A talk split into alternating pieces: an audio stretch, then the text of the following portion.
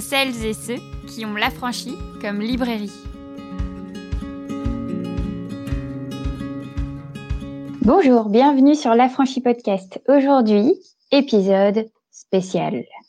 Et oui, nous sommes euh, plongés dans notre troisième confinement. Et pour autant, l'Affranchi Podcast continue.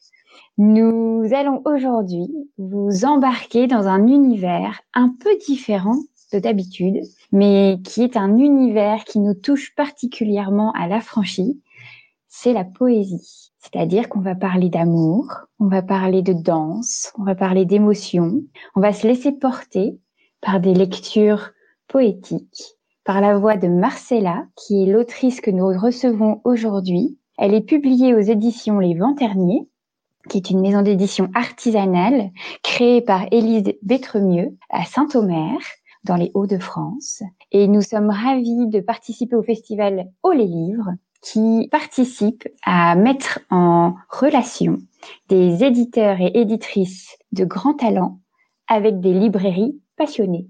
Donc, les Ternier fois l'affranchi, c'est parti. Les gens qui s'aiment partagent des mandarines. Les gens qui s'aiment se touchent des yeux. Les, gens, qui s'aiment sont nus. Les gens qui s'aiment s'endorment en se tenant par leurs rêves. Les gens qui s'aiment se fêtent. Les gens qui s'aiment disent oui. Les gens qui s'aiment savent que jamais rien ne se termine. Il y a aussi des gens qui dansent. Les gens qui dansent se débordent avec élégance. Les gens qui dansent habitent la terre en oiseaux. Les gens qui dansent puisent la puissance dans l'impuissance. Les gens qui dansent marchent au bord du monde. Et les, gens, qui, dansent s'en balancent. Bonjour Marcella. Bonjour Swazik. Bienvenue sur la Franchie Podcast. Euh, je suis vraiment ravie de notre rencontre euh, dans cette première semaine de confinement 3. C'est important de le préciser parce que je pense que on a tous besoin euh, d'une petite bulle de poésie, d'amour et d'ailleurs. Et je suis assez persuadée que euh, vos trois livres vont nous permettre de nous évader. Vous avez euh, participé à une belle aventure avec les éditions Les Terniers, à créer euh, trois livres qui sont dans des éditions artisanales, donc euh, fait à la main. Comment est née cette superbe aventure éditoriale? Racontez-nous tout. C'est une excellente question. Déjà, je suis ravie d'être là. C'est une, en effet, une très belle aventure euh, avec euh, les éditions Les Vents Derniers, Élise Betremieux. Comment elle est née? Pour tout vous dire, le contexte exact, je ne m'en souviens plus du tout. C'est la vérité comment on s'est rencontré avec Elise. En tous les cas, ce qui est certain, c'est que à un moment donné, je lui ai envoyé des textes. J'ai dû lui envoyer des textes, en fait. Tout simplement. Ça doit être aussi simple que ça. Euh, je lui ai envoyé les textes des gens qui s'aiment. Les illustrations sont euh, pour ce livre-là d'Elsa Yeramant. Et Elise a dû euh, me répondre euh, positivement. pour ma plus grande joie, pour notre plus grande joie.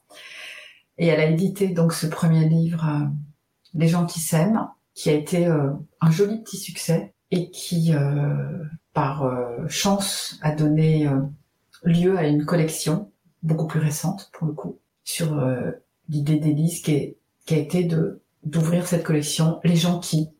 Et elle a fait donc appel à plusieurs auteurs femmes et hommes pour travailler cette collection avec des thématiques différentes. Et c'est ainsi que j'ai pu euh, lui proposer Les gens qui dansent, paru il y a quelques mois, et dont l'illustratrice, là, est Marie Poirier. C'est toujours une belle aventure de travailler avec des éditeurs comme les Vents Derniers, parce qu'on peut y mettre euh, tout son art, tout son cœur, toute son âme, et qu'on n'a jamais la sensation d'être, euh, entre guillemets, trahi, de tomber dans quelque chose de juste plaisant, commercial, pour faire plaisir au public ou au grand public. On est là, on amène un travail et, ce travail est respecté à la virgule, à la lettre. C'est toujours beau. Voilà, il y a cette esthétique, ce travail en profondeur et sous respect de, du travail tel qu'on le conçoit nous comme auteur ou illustrateur, illustratrice, hein, bien sûr. C'est un véritable partenariat et en ça, c'est très porteur pour des auteurs, des illustrateurs d'être édités par ce type de maison-là. Mais peut-être que euh, tu peux prendre quelques secondes pour euh, pour un petit peu projeter euh, les gens qui écoutent sur ces créations artisanales. Parce que c'est vrai que lorsqu'on parle de livres faits de manière artisanale, on s'imagine évidemment des livres faits main, mais ce qui est très beau aussi dans les ouvrages des Venterniers, c'est que vous êtes dans une, une expérience vraiment tactile avec des papiers qui sont très beaux, beaucoup de pliage. Euh, on imagine très bien tout le travail et l'attention en fait des mains d'Élise euh, et des autres créatrices qui l'accompagnent pour pour faire tous ces petits objets. Et donc pour euh, la collection Les Janquis, en effet, vous avez une rencontre entre donc une illustratrice et une autrice pour les deux ouvrages qu'on a aujourd'hui, et donc une poésie fait euh, un lien avec une illustration et, comme ça d'une page à l'autre. Ce travail comme ça euh, d'illustration, cette rencontre avec ces deux illustratrices, est-ce que euh, vous avez été questionné sur ces binômes ou est-ce que c'est des, des, collaborations qui sont tombées sous le sens, sous le regard d'Élise, votre éditrice, ou vous avez fait des propositions ou comment votre travail avec les deux illustratrices se sont passés le lien avec les illustratrices, la collaboration plutôt, s'est faite tout à fait en dehors euh, des éditions Les Ternier.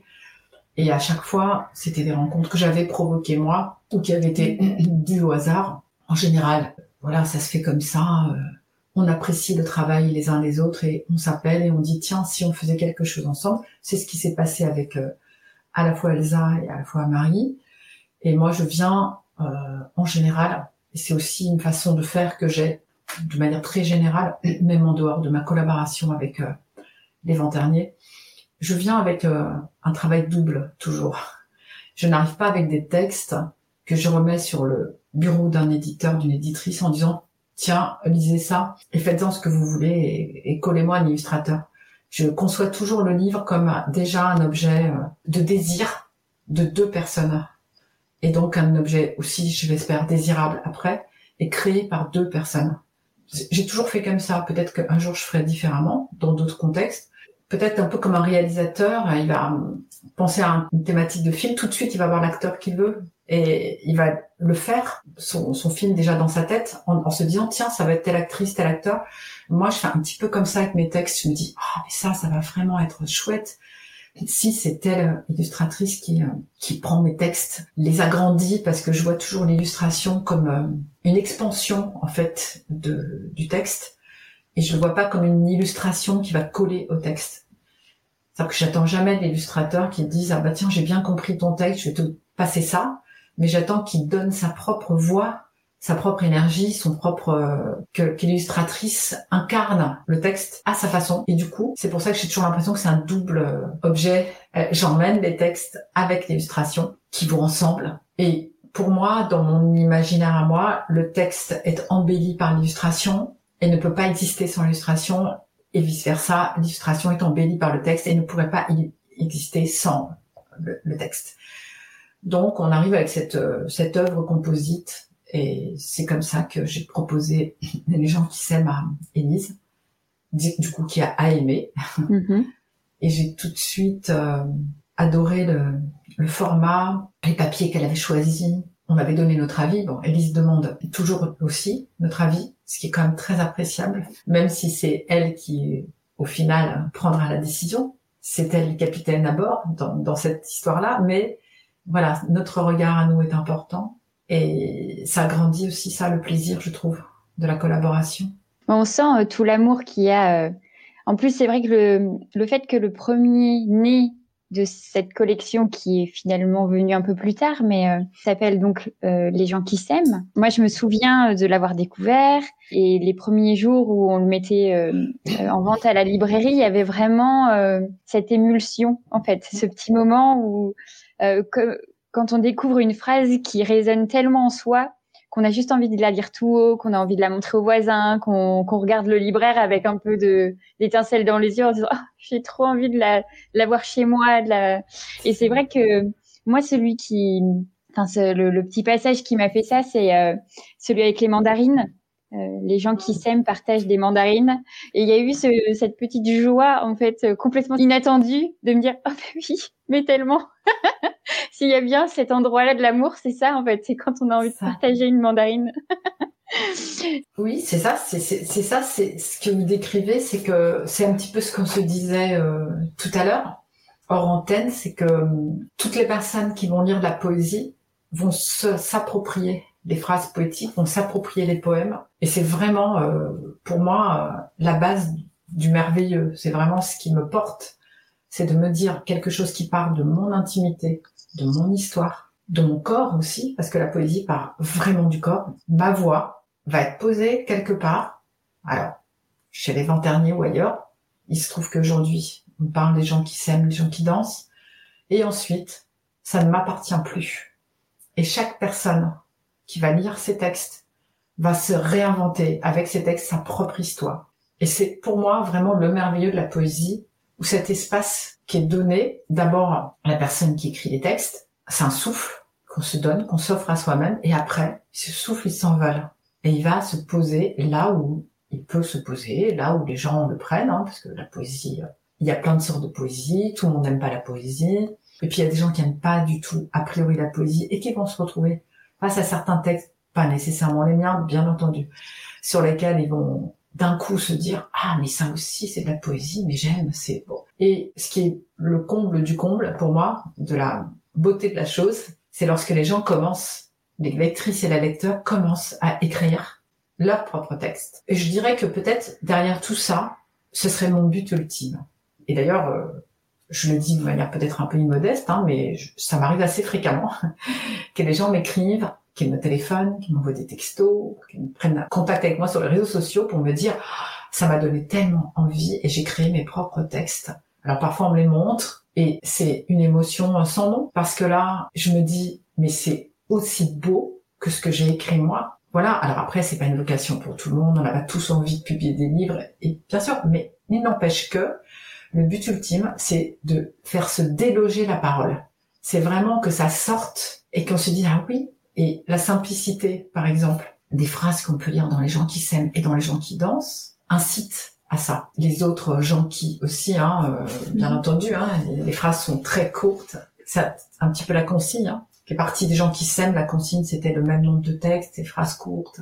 Et cette espèce euh, d'accessibilité. Et à la fois, on est dans quelque chose de très simple et on n'est pas dans quelque chose de simpliste.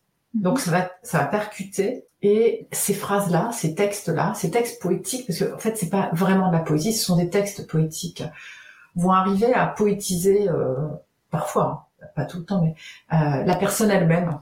La personne mhm. elle-même va, la lectrice, va se dire ah oui, D'accord, ça me fait quelque chose. Et c'est ce ça me fait quelque chose qui pour moi devient aussi quelque chose de très incarné, de très physique. Parce que j'entends ce que les gens m'expliquent par rapport à ma poésie. Et il y a quelque chose qui vibre. Et cette chose qui vibre va jusqu'à, allez, moi aussi j'écris. Et pour moi, alors ça, c'est...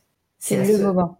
Ah, c'est magnifique. Mm-hmm. Il y a euh, sur la, je regardais un peu euh, comment euh, les Venterniers parlaient de cette collection. Et il y a cette phrase que j'ai trouvée, enfin qui d'abord m'a questionnée, et puis ensuite je me suis dit mais oui, on est tellement à cet endroit-là. Elle note Élise, il pose les regards sur ce qui est à la fois ordinaire et essentiel. Et c'est vrai que en fait, la poésie, ça a été un, genre littéraire qui a été quand même assez malmené. Il y a quelque temps, les, les, gens n'y allaient pas très spontanément mais peut-être parce qu'il y avait une, peur en fait euh, de ne pas comprendre, de ne pas euh, euh, se laisser porter, etc. Et il y a comme une sorte de nouvelle génération de poètes et poétesses qui vont à cet endroit-là de l'ordinaire et de l'essentiel. On peut penser à Cécile Coulon qui, qui fait ce travail vraiment très très bien aussi, à Rupicor pour les poétesses, une poétesse étrangère, et qui vont vraiment en fait permettre aux gens de trouver dans leur quotidien, dans leur euh, jour le jour, une certaine poésie. Et ça égaye en fait, d'une certaine manière, euh, un, trajet euh, assez routinier, parce que quand on parle d'ordinaire et de quotidien, la routine pourrait très vite euh, y être accolée, et pour autant non, en fait, parce que oui, pour reprendre l'exemple de tout à l'heure, manger une mandarine peut tout de suite être beaucoup plus. Et je sais que quand on a ce genre de textes pépites, ces textes qui vont venir en fait tout chambouler de l'intérieur, parce que c'est ça aussi la poésie, c'est cette émulsion dont je parlais un peu euh, avant, où on se dit euh, ah oui mais les mots en fait les mots me font quelque chose, les mots euh, m'amènent à quelque chose à un autre endroit et c'est vrai que euh, beaucoup de gens euh, ont ce besoin euh, de coucher sur le papier leurs émotions, de sortir ce qui les envahit, que ce soit en positif ou en négatif.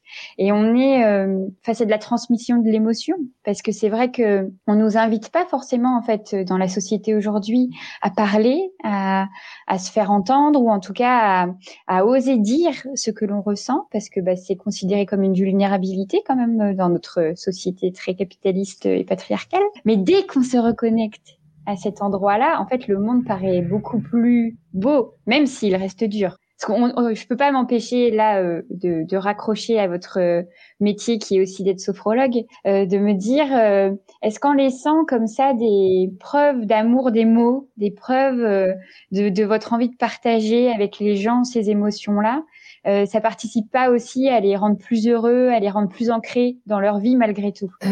Au sujet du partage d'émotions, la remarque qui me vient, c'est je suis absolument d'accord pour le mot partage, mais ce qui me semble, c'est que lorsqu'on laisse échapper une émotion qui est à soi même, on la partage pas pour que l'autre ressente la même émotion, mais on la partage pour que l'autre puisse laisser surgir ses propres émotions qui vont venir se nourrir, pourquoi pas, de notre émotion à nous, mais aussi euh, de ses propres émotions à elle-même et des émotions qui vont être, euh, qui vont avoir plein de liaisons différentes avec les événements que la personne aura vécu. Donc, euh, laisser surgir cette émotion par les mots, euh, c'est quelque chose qui, qui est exponentiel. Voilà, qui, qui donne un espace, qui ouvre un nouvel espace. Pour répondre à la question, je ne sais pas trop quoi répondre à cette question en fait. Mon travail en tant que sophrologue, ce qui est certain, et peut-être ça répondra partiellement à votre question, c'est euh, d'accueillir les, les, gens qui viennent me voir et de leur offrir un espace. Un espace qui, d'abord, va commencer par un espace d'écoute euh, totale, euh, absolue. Écoute absolue, c'est écoute sans jugement, écoute euh, sans intervention intempestive. Simplement, j'accueille, moi, en tant que sophrologue, ce qui vient, ce qui m'est dit. Je ne cherche pas à analyser, comprendre d'où ça vient, et à tout de suite donner des solutions, etc.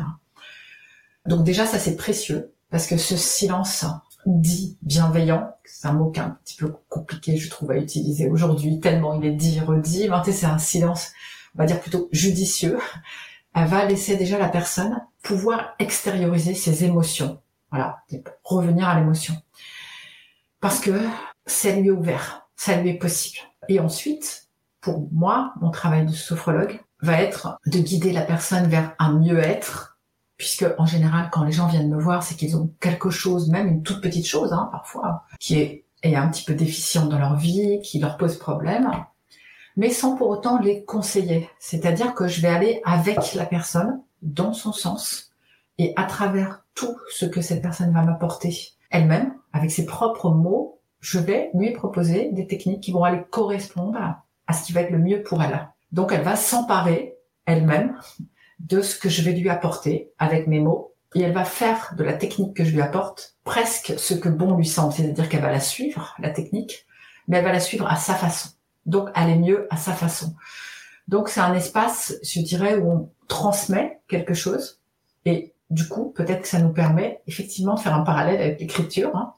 On transmet ce qu'on appelle un terpnos logos, c'est-à-dire un texte qui va être très souvent pas écrit du tout à l'avance, hein, qui va être improvisé voire peut-être préparer un petit peu si on connaît la personne qui vient de voir, qu'on a déjà travaillé avec elle. Et puis, elle en fait ce qu'elle souhaite, elle, et elle va aller naviguer dans ses propres eaux à elle, que ce soit en visualisation en statique, quand elle est assise sur un fauteuil, on, lui, on l'invite à rentrer dans une séance d'évocation de visualisation, soit par les mouvements, les gestes, lorsque on est ce qu'on appelle les relaxations dynamiques, où la personne va aller s'exercer à mettre son corps en mouvement de telle et telle façon. On ne fait que lui proposer, elle les vit. Donc nous, on lui amène quelque chose et elle va le vivre, elle, comme elle le souhaite, et elle va accueillir ce qu'il y a à accueillir de comment elle l'a vécu. Donc, en effet, on n'est pas très loin d'un recueil de poésie, quel qu'il soit, qu'on va lire.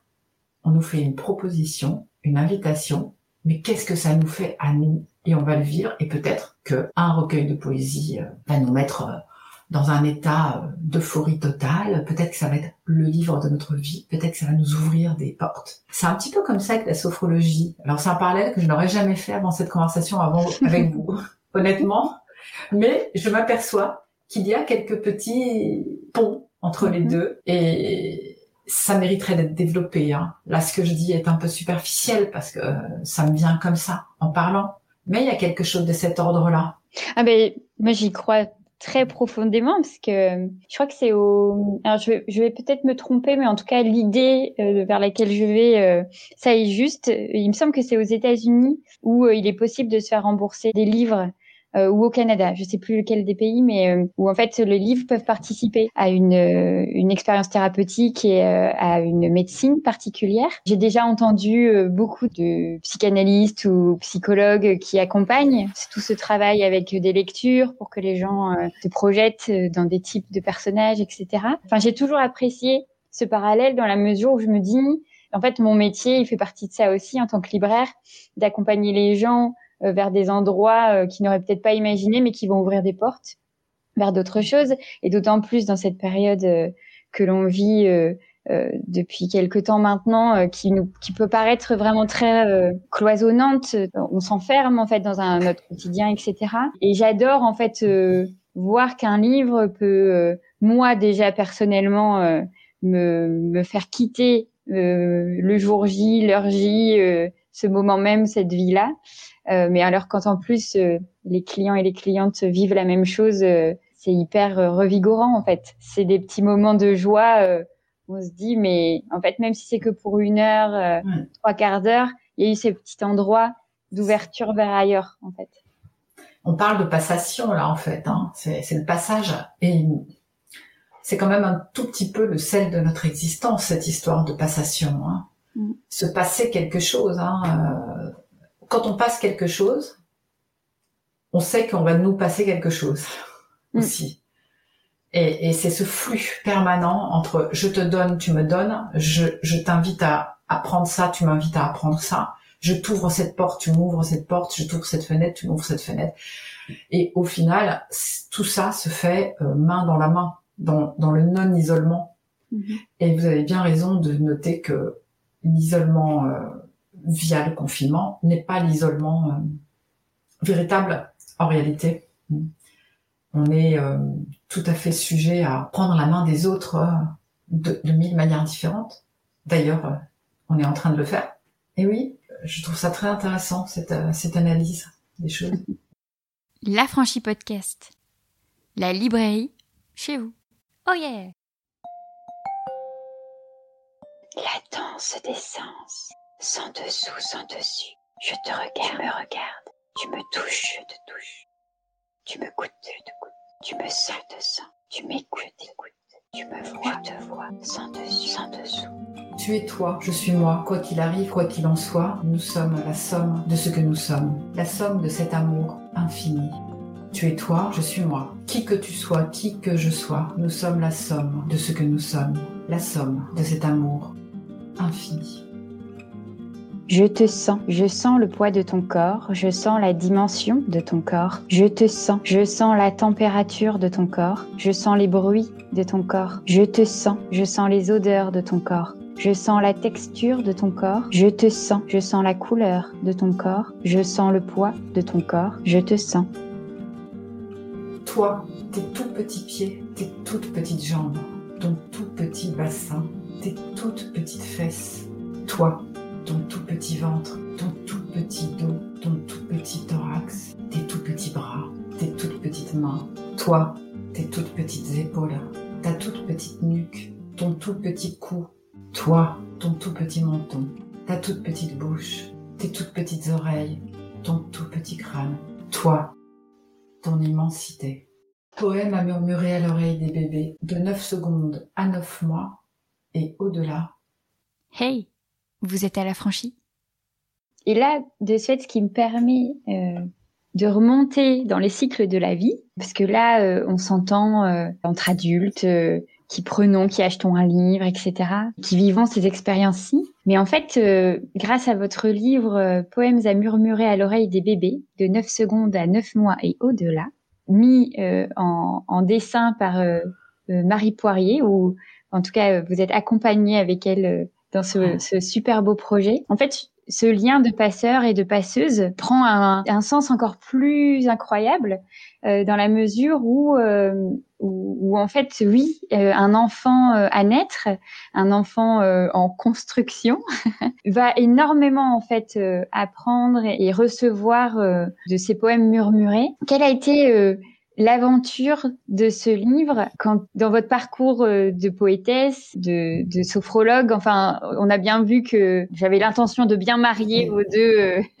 vos deux casquettes. Quel a été l'endroit de cette création là euh, vers les enfants en fait si petits Vous avez raison de dire euh, de vouloir parler de mes deux casquettes parce que il y a quelque chose que je me murmure souvent à moi-même, c'est écriture et sophrologie sont deux mots qui vont si bien ensemble. Et aussitôt, j'ai la chanson des Beatles qui vient dans la tête et en général, j'y garde toute la journée. Donc peut-être ça va être votre cas, vous me le direz.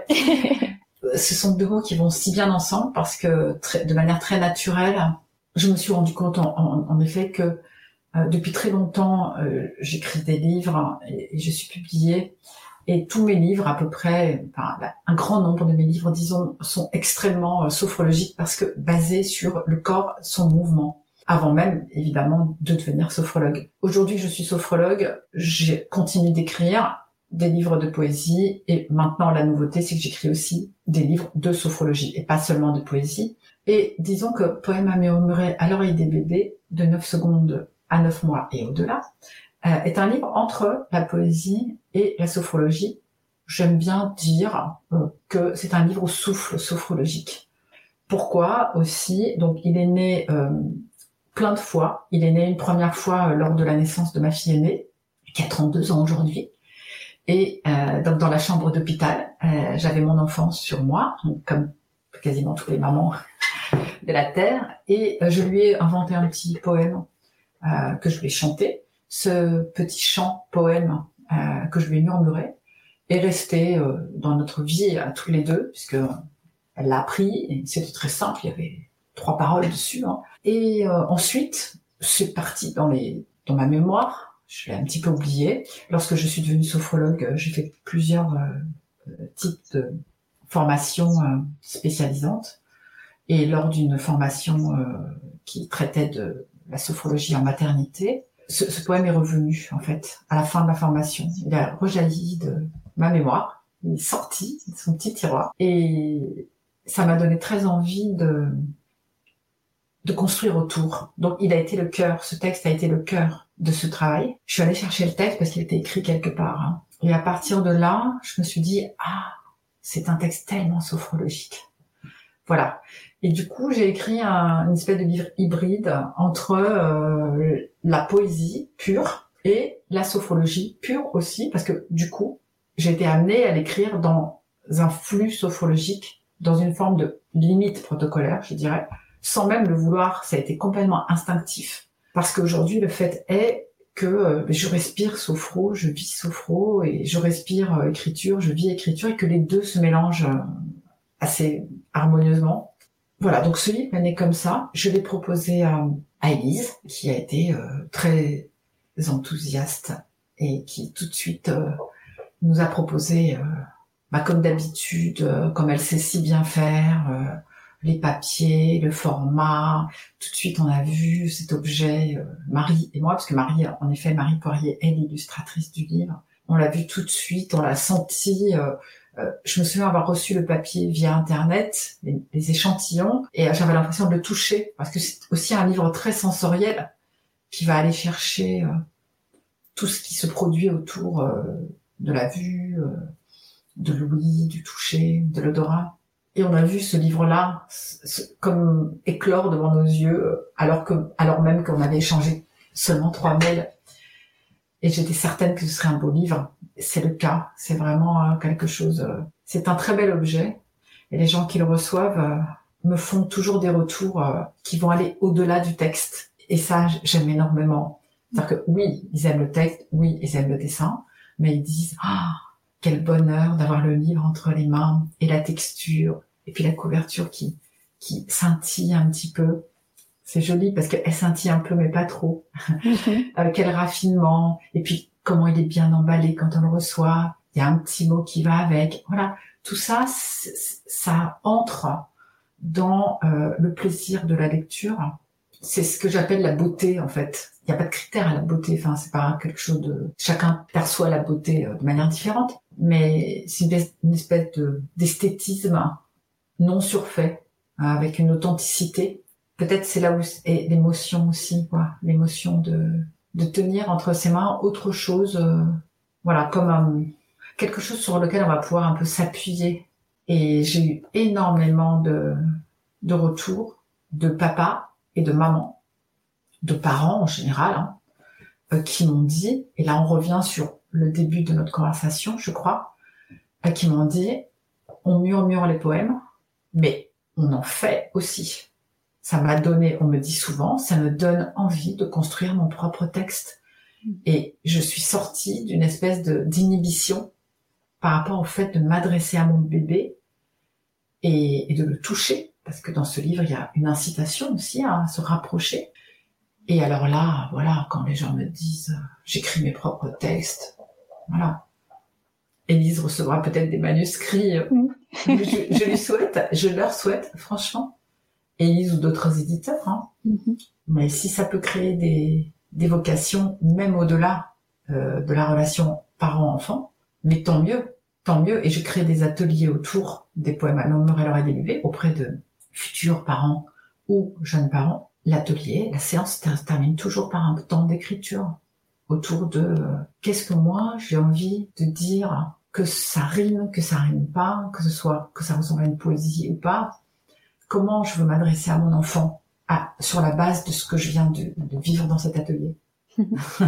Mais ce qui est certain, euh, c'est que, euh, en effet, en fait, vos livres permettent sont en plusieurs étapes. C'est-à-dire que d'abord, ils sont pour soi, parce qu'on a, on sent le, ce que ça nous fait. Puis on a envie de le partager parce qu'on a envie de, de transmettre euh, ce qu'on a vécu en le découvrant. Et après, de ce que j'entends, euh, ça nous amène euh, à faire de soi des matériaux de création. Et ça, c'est une expérience qui est vraiment totale. je sais que vos livres s'offrent énormément que c'est des cadeaux spontanés qui ne peuvent pas être niés. En fait, on voit bien il y a la découverte du livre et tout de suite, on sait euh, à qui on veut le transmettre. Donc merci beaucoup euh, pour ça. Je pense qu'on peut euh, terminer cette conversation en invitant les gens à être les propres poètes et poétesses de leur vie. C'est un petit peu ce moment d'ultra émotion, mais pour pour les gens qui, qui nous connaissent à la franchise, ils savent qu'on ose aller au plus profond des émotions, même quand elles peuvent paraître un tout petit peu cheesy et, et faciles. Mais nous, toute émotion est bonne à prendre parce que c'est la vie. Hein Exactement. On peut euh, poétiser euh, le premier geste que l'on fait le matin en se levant. On peut poser ses deux pieds au sol et d'un coup se dire mais c'est merveilleux. Je ne sais pas ce qui va m'arriver aujourd'hui. Peut-être que des trucs horribles peut-être des trucs moyens, peut-être des trucs formidables, peut-être je vais faire des rencontres, peut-être pas, et hop, ça y est, on a mis un peu de poésie. C'est que la poésie, c'est aussi une forme de conscientisation de son existence, euh, comme si on incarne, qu'on habite d'un coup notre existence, habiter son existence, l'incarner avec son corps, comprendre ce qui se passe, enfin, c'est même pas comprendre, c'est ressentir ce qui se passe. On est déjà dans la poésie. Et on est aussi dans la sophologie.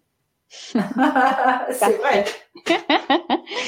eh bien, merci beaucoup Marcella pour cette superbe conversation. Je sens que ma journée va être bien ancrée euh, dans mes pas et dans euh, tout ce qui pourrait m'advenir. Merci beaucoup. Merci à vous. C'était très agréable. Merci beaucoup. À très vite. À très vite. Alors, heureuse? Vous venez d'écouter un épisode spécial de l'Affranchi Podcast, enregistré le 26 mars 2021. Cette rencontre s'est déroulée dans le cadre du festival Oh les livres, organisé avec la complicité de l'Association des éditeurs et des éditrices des Hauts-de-France. Merci à Marcella et à Élise Bétremieux pour leur collaboration et pour ce superbe travail au sein des éditions Les Venterniers et de cette collection Les gens. Merci à Oya pour la musique de cet épisode. Retrouvez Poèmes à murmurer à l'oreille des bébés, Les gens qui s'aiment et les gens qui dansent dans toutes les librairies et particulièrement à la franchie. À bientôt. La franchie podcast, c'est à la réalisation, Soazic Courbet. À la prise de son et au montage, Emmanuel Vacher. Si tu réalises que la vie n'est pas là, que le matin tu te lèves sans savoir où tu vas, résiste, prouve que tu existes avec la franchie podcast. C'était fort.